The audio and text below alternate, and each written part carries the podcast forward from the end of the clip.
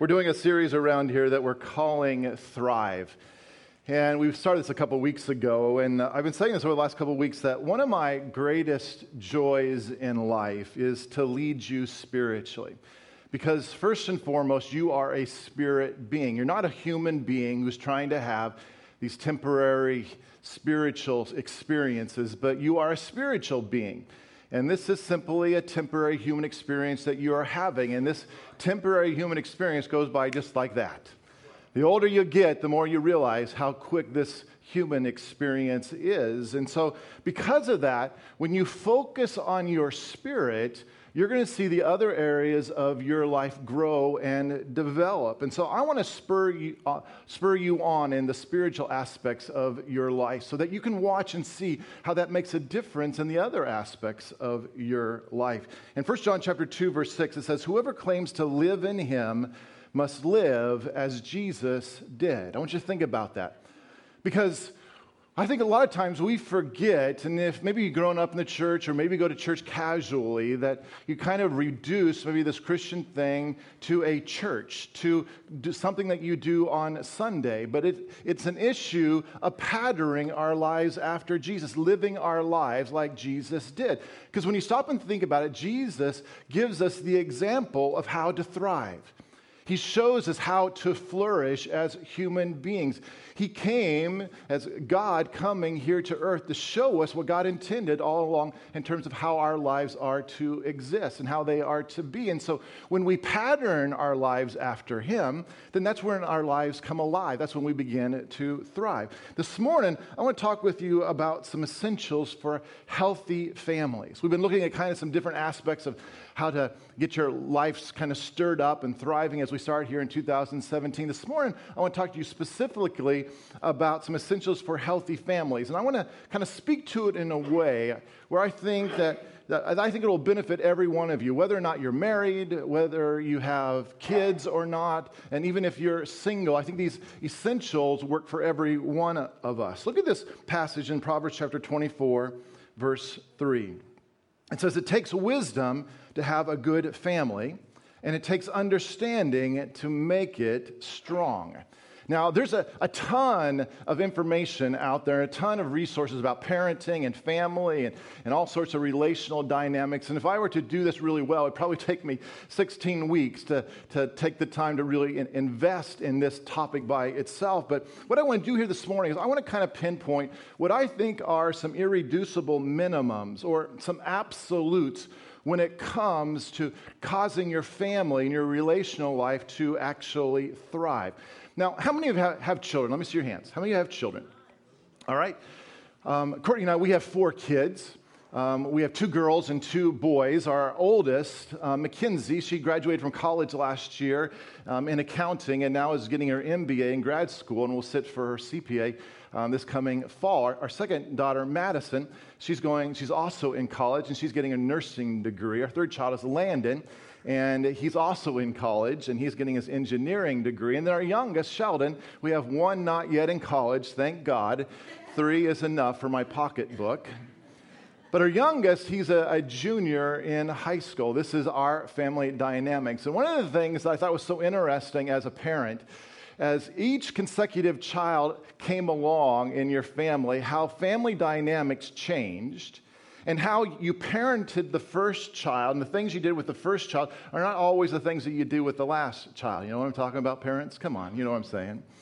Right, we talk about all the time. Our oldest always complains about how we are with our youngest and how we would never let her do those things when she was of that age. And it goes like that, where our youngest complains that we don't ever do anything fun like we did with our oldest, oldest child.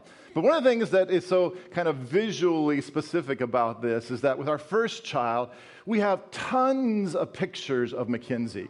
We probably have around a thousand pictures of our firstborn child. But then when we get to our second born, Madison, we probably have half of those pictures, probably about 500 pictures that we have of our second child. And then when we get to Landon, we have even less pictures. Maybe we have about a, a hundred pictures of him. And then finally, when Sheldon came along, we were all just really tired, so we have very few pictures of our youngest child. I was, I was reading an article the other day about a woman's perspective on how life changes with each progressive child. And I want you to listen to what she said about this. She said, On the issue of maternity clothes, she said, with the first baby, you begin wearing maternity clothes as soon as your OBGYN confirms your pregnancy.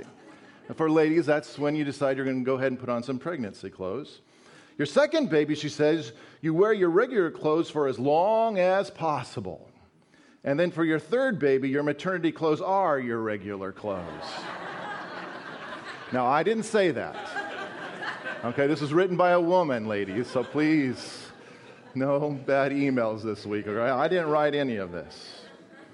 On the issue of going out, she says, with the first baby, the first time you go out, you call every five minutes, right? You're going to call the babysitter every five minutes when first time you go out.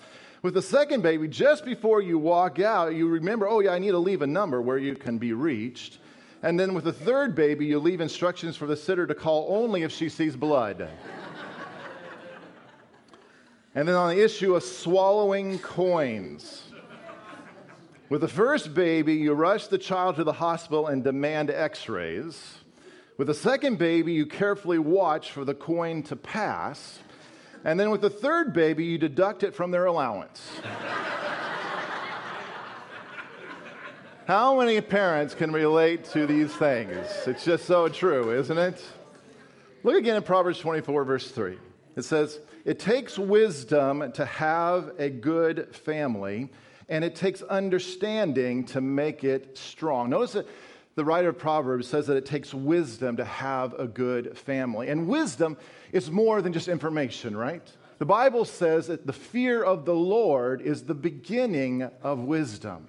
So think about that. In order to have a good family, it requires something from heaven above coming into your life, into your family, to actually have a good family. It takes wisdom to have a good family. Then notice it says it takes understanding to make families strong. And that word understanding is kind of an interesting word because understanding is the effort to apply all these different truths in the most radical of situations that you're ever going to face. It's the application of how to do this in terms of your own family. And so it says it takes wisdom to have a good family, and it takes understanding to make it strong. And so this morning, I want to give you five essentials that I think will give you wisdom and understanding to build healthy families. And number one, the first one is authentic faith. Authentic faith, which means if there's authentic faith, that also means that there is inauthentic faith as well, right? And there's a whole group of people out there that, that I think haven't figured out that there's more to God than just what happens on Sundays. There's a whole group of people who don't lean on God's power, His wisdom, and His strength, and His anointing for our lives. And if that's you here this morning, I want to encourage you to develop an authentic faith with God, not just something that comes around on Sundays, because if, if you don't have this authentic relationship with God, you're missing out on some things.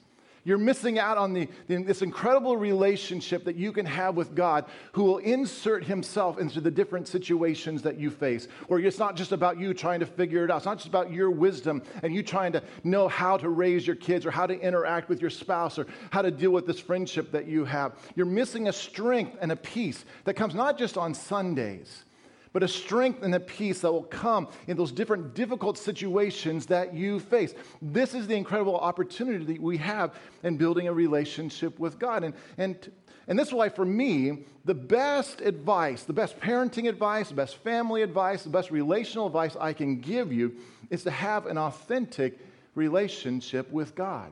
That's where it really starts. Look at this in Proverbs 14, verse 26. It says, Reverence for the Lord gives a man deep strength. His children have a place of refuge. Look what he's describing here. Because it says, when you have a deep reverence for God, in other words, when you have this authentic faith, it not only gives you this deep reservoir of strength, but in turn, it gives your children a safe place of refuge and strength and security. Isn't that interesting?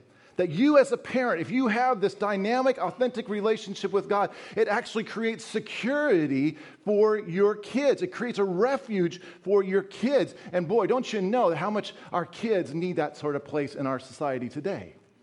With so much going on there, there needs to be a place of refuge that our kids have, be, are able to have. And we provide that when we have that deep relationship with God. So, Joshua 24, verse 15, it says, Choose for yourself this day whom you will serve. But as for me and my household, we will serve the Lord. See, that's step number one. You have to be able to choose. And honestly, I don't think you can go very much further in developing a godly, healthy relationships within your family without an authentic faith in God. And then here's number two the second absolute essential is intentional schedules. Intentional schedules. And listen, I think every one of us need to understand, if you haven't figured it out already, life is incredibly hectic and busy we're all running around doing so many different things, which means we need to use our time wisely. The best families I know are very intentional about what they do and what they don't do. They guard their time. They, they are intentional about creating space and margin for their family. Cornell University did a study on families, and they discovered that the average father in America only spends about seven minutes a day with their children. Only seven minutes a day. That's 49 minutes a week. That's less than an hour that the average father in America spends with his children. And if that man is a father to preschoolers, he only spends 37.7 seconds a day with those preschoolers. That's 4.4 minutes a week that the average father spends with his preschool children. And so the question becomes who's raising your kids? Who's raising your kids if the average father in America is spending less than an hour and maybe just minutes with their children? Then where are they getting their influence? Where are they getting their safety? Where is their anchor coming from? Psalms 39, verse 6 says, We are merely moving shadows, and all our busy rushing ends in nothing. What a fabulous scripture that is just so true. And that's what happens when we're not intentional about our schedules. All our busy rushing around, it ends up just as nothing. I can't tell, me, tell you how many people I've sat with on their deathbeds over the years as a pastor. And I've yet to hear somebody say, I wish I would have spent more time at work. I wish I would have, I wish I would have spent more time being busy with all, all my vocational stuff. I've never ever heard that. In all the deathbeds that I've sat on when people are at the end of their life, you know what they say? What they do say they wish, I wish I would have spent more time with my kids. I wish I would have spent more time with my friends. I wish I would have spent more time with my spouse. I wish I would have spent more time with my parents. Why?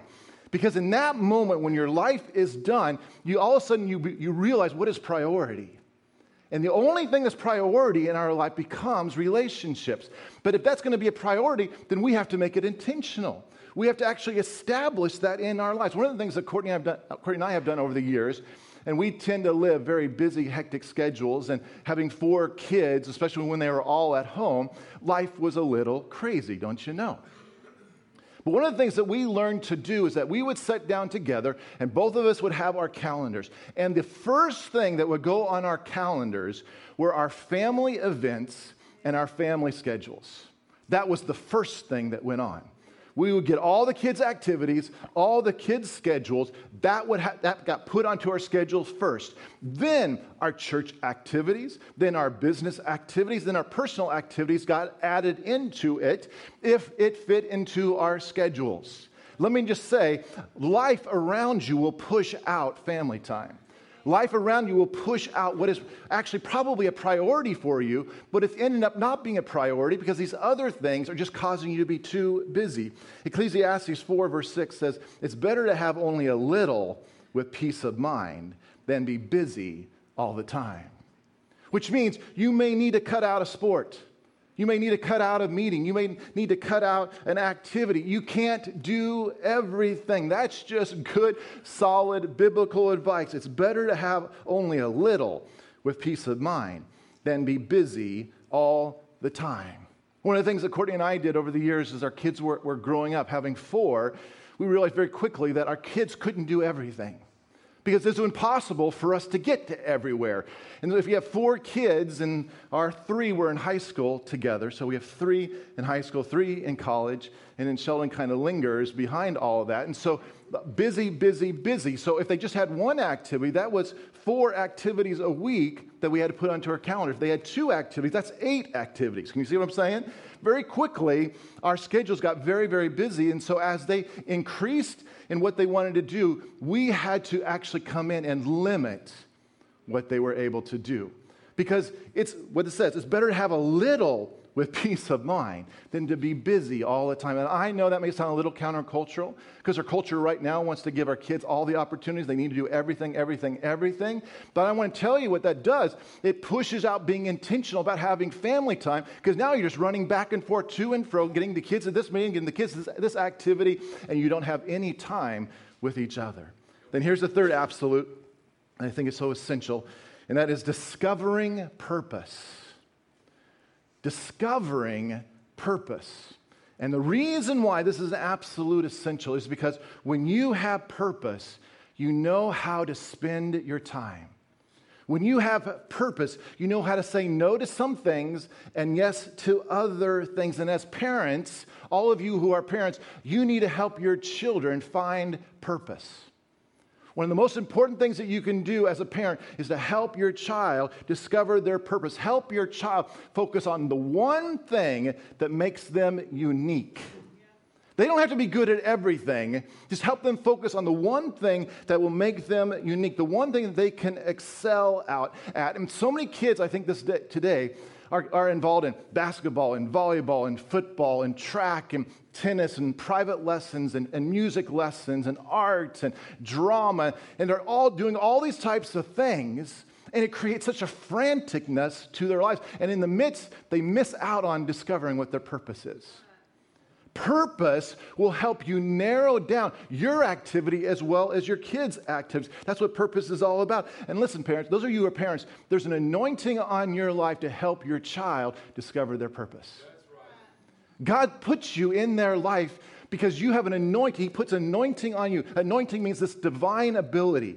You have this divine ability that comes on you from God to help navigate your child for them to discover what their purpose is. And let me tell you something Purpose, more than anything else, will help your children navigate through the peer pressures of life. Because what happens when your child begins to understand their purpose, that then will become their focus and their aim. They now have vision through middle school. They have, now have vision through high school, and it keeps them from being distracted by all these other things that peer pressure does. Our second child, Madison, from her early age, she discovered this heart for nursing. She just was a, a caretaker, she is a nurturer.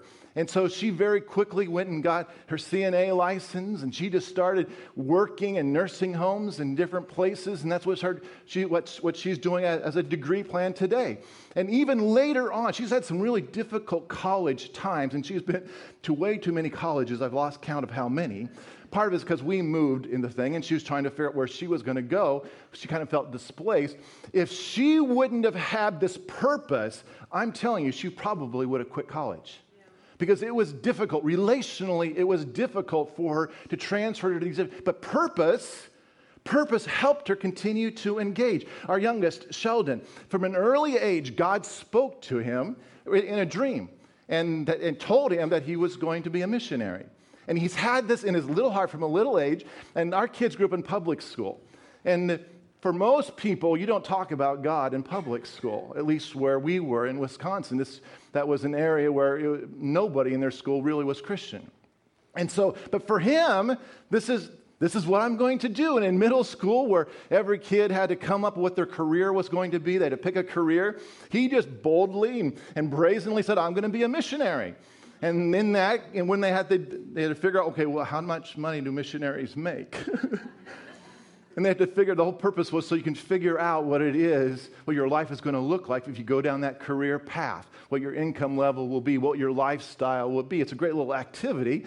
But the thing that I was so proud of him about that he wasn't he wasn't ashamed at all about this. Why? Because he understood his purpose.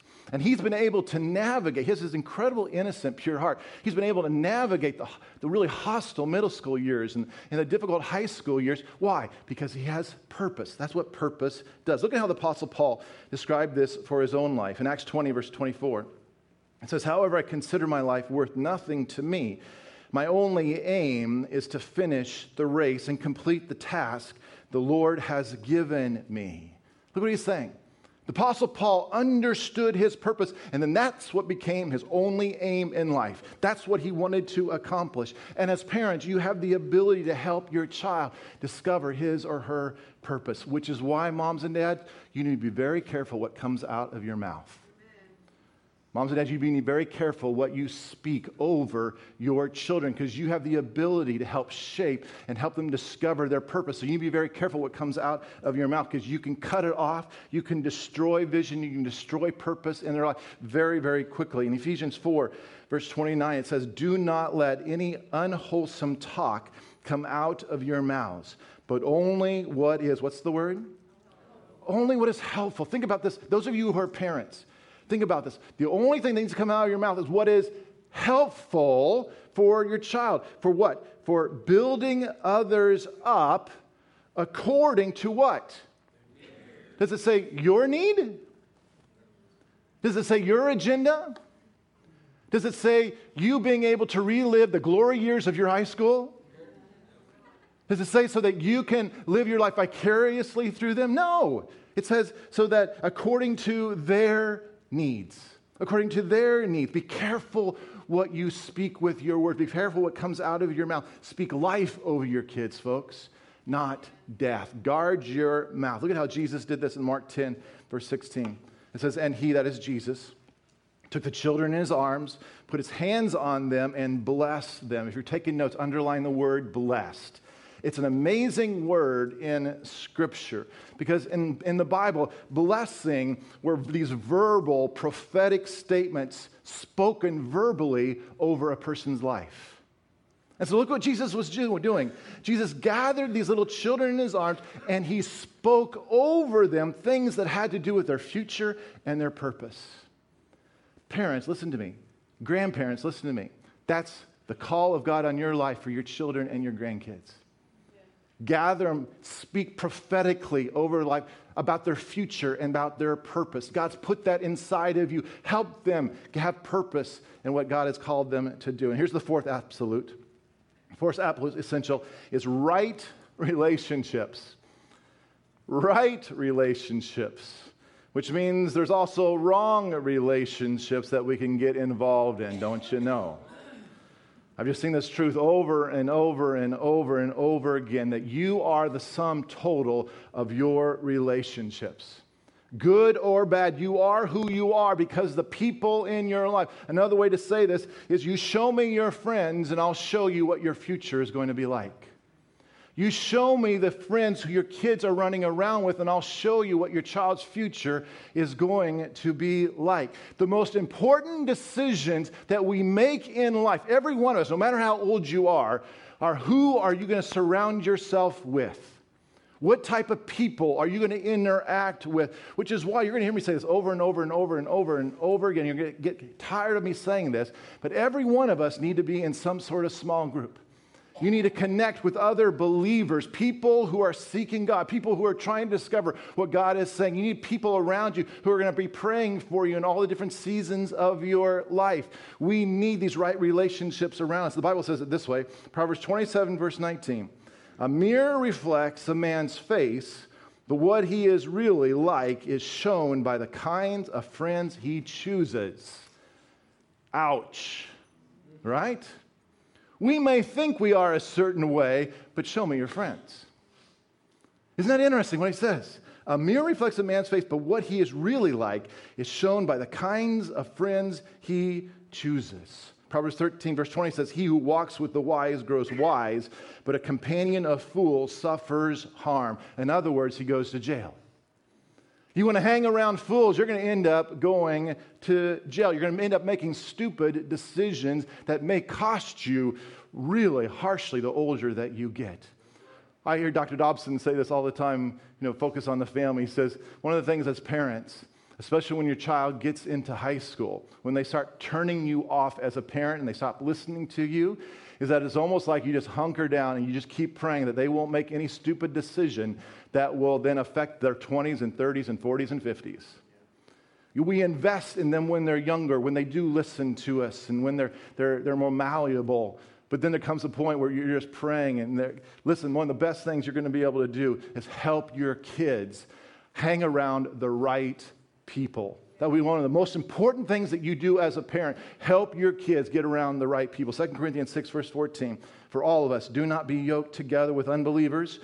For what do righteousness and wickedness have in common? Or what fellowship can light have with darkness? We're around people who are not always God followers. A lot of those is not by choice.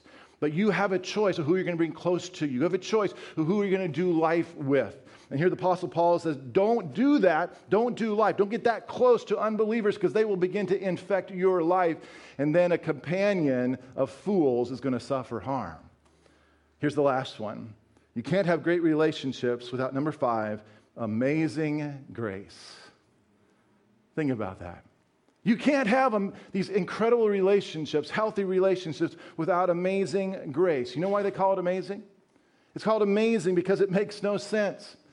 It's not logical. It's not deserved. It's amazing. And we sing about it, don't we? We sing about amazing grace, how sweet the sound that saved a wretch like me. The reason why it's amazing grace is because Jesus took everything that you've ever done wrong and everything that you're currently continuing to do wrong, He took that and God forgives you.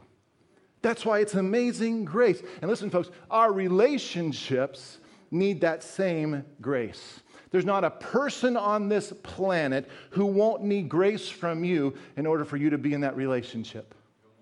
Ooh, did you hear me?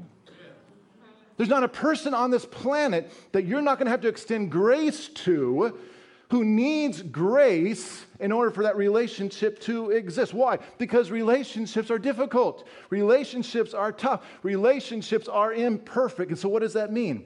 I need to recognize that. I need to recognize that relationships are difficult, people are imperfect, and I need to recognize that people in my life are going to mess up. People in your life are going to mess up. You need to recognize that. And parents, you need to recognize that your kids are going to mess up. I need to recognize that my kids are going to mess up. I want you to listen to this letter from a son to his father, and maybe you can identify this, or maybe you can kind of ask yourself how you would respond to this. It says, Dear Dad, it was with great regret and sorrow that I'm writing you. I've had to elope with my new girlfriend because I wanted to avoid a scene with mom and you. I've been finding real passion with Stacy, and she is so nice. However, I knew you would not approve of her because of her piercings and tattoos and tight motorcycle clothes. Also, she is much older than me. But it's not only the passion, Dad. She's pregnant. Stacy said that we will be very happy. She owns a trailer in the woods and has a stack of firewood for the whole winter. We share a dream of having many more children. Stacy has opened my eyes to the fact that marijuana doesn't really hurt anyone. And so we'll be growing it for ourselves and trading it with other people in the commune for all the cocaine and ecstasy we want. In the meantime, we'll pray that science finds a cure for AIDS so Stacy can get better. She sure deserves it. But don't worry, Dad. I'm 15 and I know how to take care of myself. Someday I'm sure we'll be back to visit so you can get to know your many grandchildren. Love, Joshua. Can you imagine? The letter doesn't end there, though. P.S. Dad, none of the above is true. I'm over at Jason's house. I just wanted to remind you that there are worse things in life than the school report that's on the kitchen table.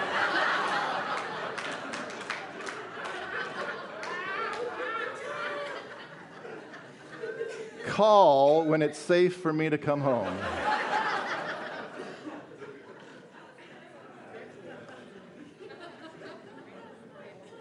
it takes grace, folks.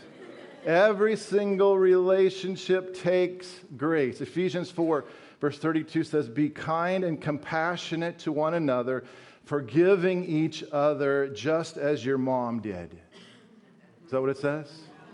Be kind and compassionate to one another, forgiving each other just as your grandma did. Is that what it says? It says, Be kind and compassionate to one another, forgiving each other, just as in Christ God forgave you. Listen, you'll never have to forgive anyone in your life more than God has forgiven you. Did you hear that? You will never have to forgive anyone in your life more than how God has already forgiven you. And I'm aware this morning that maybe you're in some very difficult relationships. Maybe there's some family dynamics that are going on around in, in your life, even to the point where you're considering walking away. Maybe as a husband, you're considering walking away from your wife. Maybe as a wife, you're considering walking away from your husband. Maybe as a child, you're considering walking away from your parents. Maybe as parents, maybe you're considering walking away from your children. And as I was preparing this message this week, I felt like God wanted to speak directly to you, those who are struggling in these family relationships here this morning. I want you to look at this passage in Ecclesiastes chapter 3.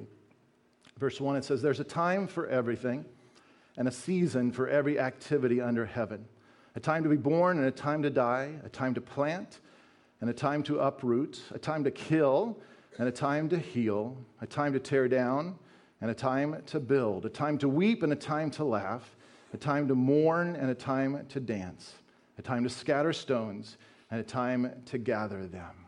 For some of you, maybe you're old enough to, the reason why you even know this passage is because of the rock band The Byrds, who wrote the song Turn, Turn, Turn. Any of you remember that song?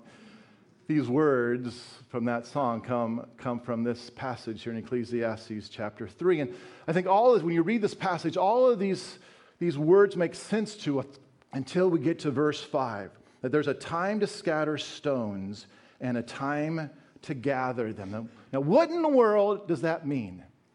What's interesting, because this is a reference to a story in the book of Genesis. If you're reading the Bible through in, in, a year with us, as Tress was talking about, you would have read this passage, this story in Genesis chapter 31 this past week. And it's the story of Jacob and his father in law, Laban. And Jacob went to Laban's house and he wants to marry the younger sister, Rachel.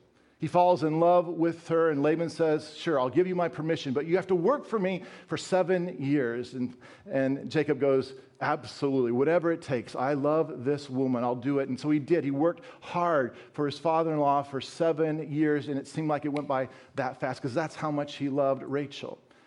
But on that wedding night, Laban switched his daughters. His, he put in his older daughter, Leah, for the younger daughter, Rachel. And so when Jacob woke up the next morning after his honeymoon, he turns over and realizes it's not Rachel, it's the older sister, Leah. He's furious with his father in law. And he goes to Laban and says, What have you done to me?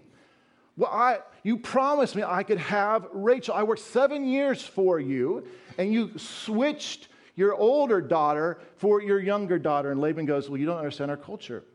In our culture, the younger sister cannot marry before the older sister does. And Jacob's going, Why didn't you tell me at the beginning? And Laban goes, Well, if you still want to marry Rachel, if you'll work for me for another seven years, then I will give you that daughter as well. And because Jacob loved Rachel, he worked another seven years for his father in law to be able to earn her for his own life. And so he gets married. He marries, has both of them. They begin to have children.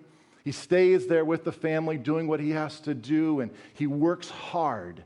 But comparatively speaking to all the other employees that his father in law had, Jacob was paid so much less and he's getting infuriated, but time and time and time again, he's being used and misused and mistreated and abused by his father. And finally, he just gets to this boiling point. He says, Enough is enough. And he takes his wives, he takes all of his children, all of his possessions, all of his livestock, and he leaves without telling anybody. He begins to really kind of flee Laban's premises. A couple days later, Laban discovers that Jacob and all of his, his, his two daughters and all of his grandkids and all his possessions have left. And so he's furious. He's fuming.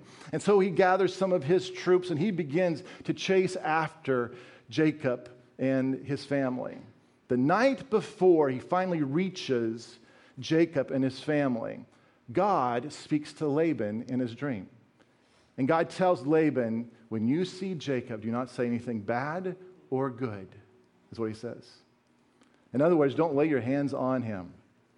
And so the next day, when Laban encounters Jacob, he says these words in Genesis 31, verse 44. It says, Come now, let's make a covenant, you and I, and let it serve as a witness between us.